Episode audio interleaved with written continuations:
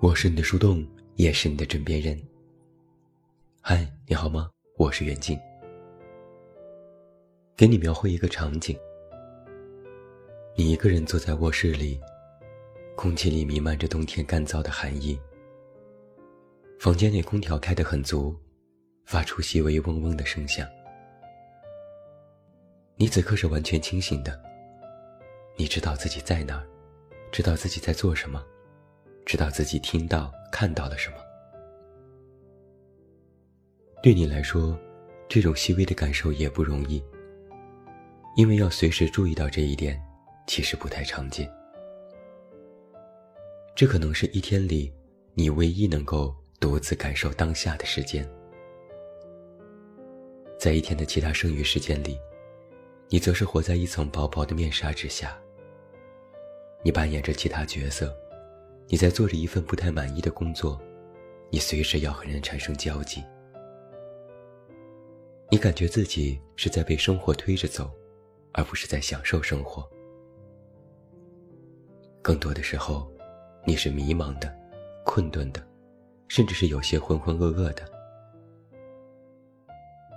这种时刻，有一个心理学名词是“空心病”。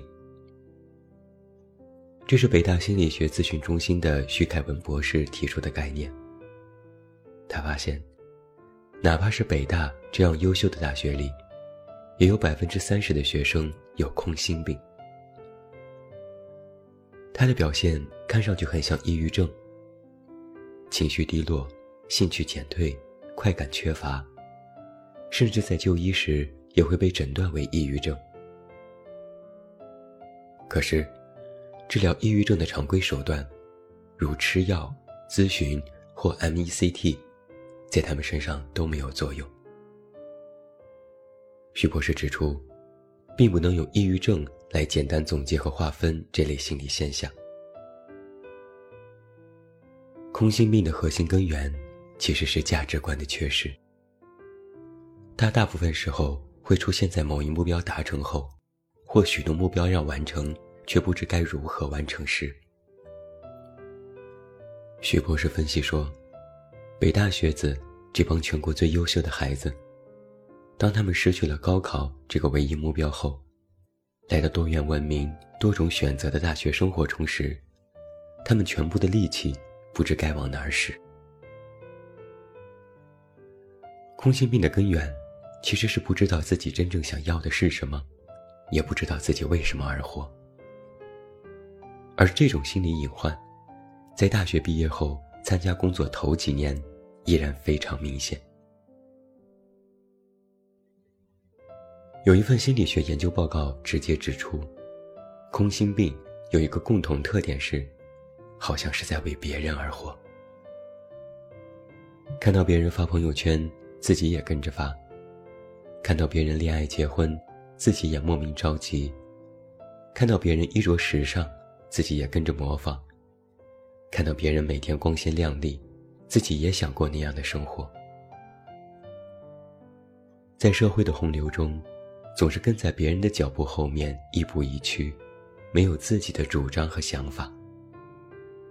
总是觉得大家都是怎样的，那么自己也要怎样。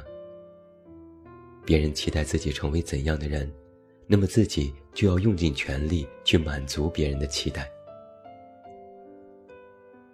听起来似乎没有什么不妥，但有一个隐患是，在你不由自主开始变成为别人而活时，渐渐的，你的生活动力就会变成一种负担。它最终带来的不是快乐和幸福，而是更大面积的迷茫，因为它经不住一个灵魂拷问：你现在做的这些，都是自己真正想要的吗？没有一个人能拍着胸脯保证说是的。很多人都会犹豫一下，然后口是心非的说：“差不多吧。”不是自己真正想要的生活，自然也就无法真正享受其中。而另一个最严重的问题是，你可能也不知道你到底想要怎样的生活。你现在的目标、状态、人生规划，可能都受到了别人、老师。家长、同事和环境的影响。他们主动或被动的在引导你的人生。在起点的时候，你就没有想清楚这个问题，然后着急上路，被别人驱赶，被别人催促，渐渐疲于应付。等到精疲力尽时，发现他根本不是最想要的。但要想再回到起点去想清楚，依然是一件不可能的事情。然后，许多人就卡在这里，进行不下去，也无法回头，要么继续浑浑噩噩，要么选择随波逐流。空心病，也就由此开始滋生了。生而为人，我们的确受到许多因素的影响。没有人可以堂而皇之的任性做自己。但这里面有一个尺度问题。一个人的真实度如果按照百分之百计算，你用百分之三十的真实去换取你的目标，用百分之七十的真实留给自己，这样也可保证真实大概率下留存。这个比例一旦发生质的转变，用了百分之七十去顺应别人，那么生活就会渐渐失控。接下来，这百分之七十就会逐渐吞噬你仅剩的百分之三十，到最后，你的自我就会完全丧失。而到了那个时候，连你自己也分不清楚，你究竟是在生活，还是是在活着。你究竟是在做自己，还是在扮演他人？很多时候，我们经常感觉很累。这种累，其实也不一定是工作多么辛苦，而是与人产生交集很累，是心累。生活或许刻薄，但生活的苛刻在于磨练你的心智。如果太容易被外界干扰，则是给你的内心在造成短路，让你无从感知内心变化，逐渐麻木和冷漠。如果连自己做任何事都要去听从别人，都要得到别人的反馈和认同，那人活着多累呀！有句话说，一个人成熟的标志就是不再取悦别人。所谓成熟，不是你圆滑世故。而是你已知道你是怎样的人，你愿意为此付出怎样的代价，你能够承担怎样的后果。为了自己，你是否可以在与别人的交往当中留有余地？你是否愿意为了自己据理力争，并且不怕得罪人？什么是噪音？能够干扰到自己的声音，无论多么美妙，都是噪音。不要把真正本应独自分享的时候留给别人。我们每个人的时间都有限，生活在为别人而活的空间里，最终都会迷失在一片噪音里。现在年轻人都爱调侃金钱，动辄就说生无可恋，只想搞钱。爱钱没错，调侃没错，只一条。想成为怎样的人，是否和金钱有关呢？如果你成为了一个特别有钱的人，你就真的能够获得快乐和内心的安宁了吗？我看未必。这里面有一个认知误区是：享受生活需要钱，但享受自我也需要钱吗？如果因为赚钱而失去了原本的自己，甚至丧失了做人的底线和原则。那得来的钱，真的就那么坦然受之吗？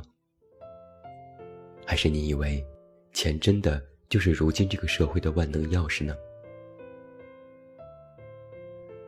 我所理解的真正的独自分享的享受，应该是片刻真实的欢愉，是那种一切都好，只缺烦恼的恬静。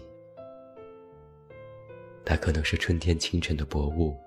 空气里微微的水汽让人神清气爽。它可能是夏天的一场及时雨，土壤中微微的泥土味道。它可能是秋天的一片红叶，仿若人在画中游，它可能是冬天的一场大雪，无声无息的飘然姿态。心的雀跃，是来自感受这个世界的一点一滴。是万事万物都有自己的美丽，是你能够看到并记住这种美丽，是你愿意分享和尝试创造这种美丽。万物有灵且美，人心可感知这种美，就是一种享受。就像你花钱买了一件自己喜欢的东西，你也可以享受它。但这个世界的许多美丽却是免费的，它对每个人都平等，只看你是否能够一眼就认出它。让我们回到问题的起点：你真正想要的是什么？如果实在没有办法回答，那我换一个问题：你喜欢什么？想好你的答案后，我再问一个问题：你是否去实践了你的这种喜欢呢？在我的生命里，我遇到过许多美好的人，他们都有一个共同的特点是，身体力行的。去实现了自己的这份喜欢。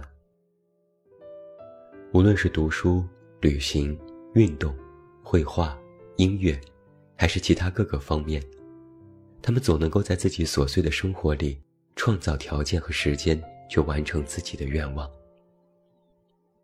他们活得洒脱自在，甚至有点任性。他们表面上看起来和你没有什么不同，他们也在大城市漂泊。租房子住，做一份工作，暂时没有恋爱。但是他们看起来都非常美好，一眼就能够从人群中辨认出他们。你问他们做对了什么？答案或许只有一条：他们只是努力的想要按照自己期待的模样活着，他们不太容易被各种各样的声音干扰，他们也有着自己的喜怒哀乐。他们也不是完美的人，他们都有各自的弱点。但正是因为这种残缺，反倒让他们非常真实。他们更像是一个活生生的人。他们做对了的事情，只是把那百分之七十留给自己的余地再次进行发挥和延展，让那些作用力完完全全都重新拉回到了自己的身上。如果说生命就是无数的遇见和告别，那么，在遇到别人之前，你最应该遇见自己。无论你告别了谁，都不应该告别自己。安静下来，慢下来，甚至停止下来，想想你此刻的所作所为，它真的是你内心真正想要的吗？如果是，请你继续。如果不是，请你拨乱反正，或许还有机会重回那个最原本的自己。请你较真的活。这里的较真，意思是比较真实的活着。你可能会问，为什么不说绝对真实呢？亲爱的，相信我，如果你能做到比较真实，就已经。是人生的大圆满时刻了。我是你的树洞，也是你的枕边人。关注公众微信，这么远那么近，找到我。我是袁静，晚安。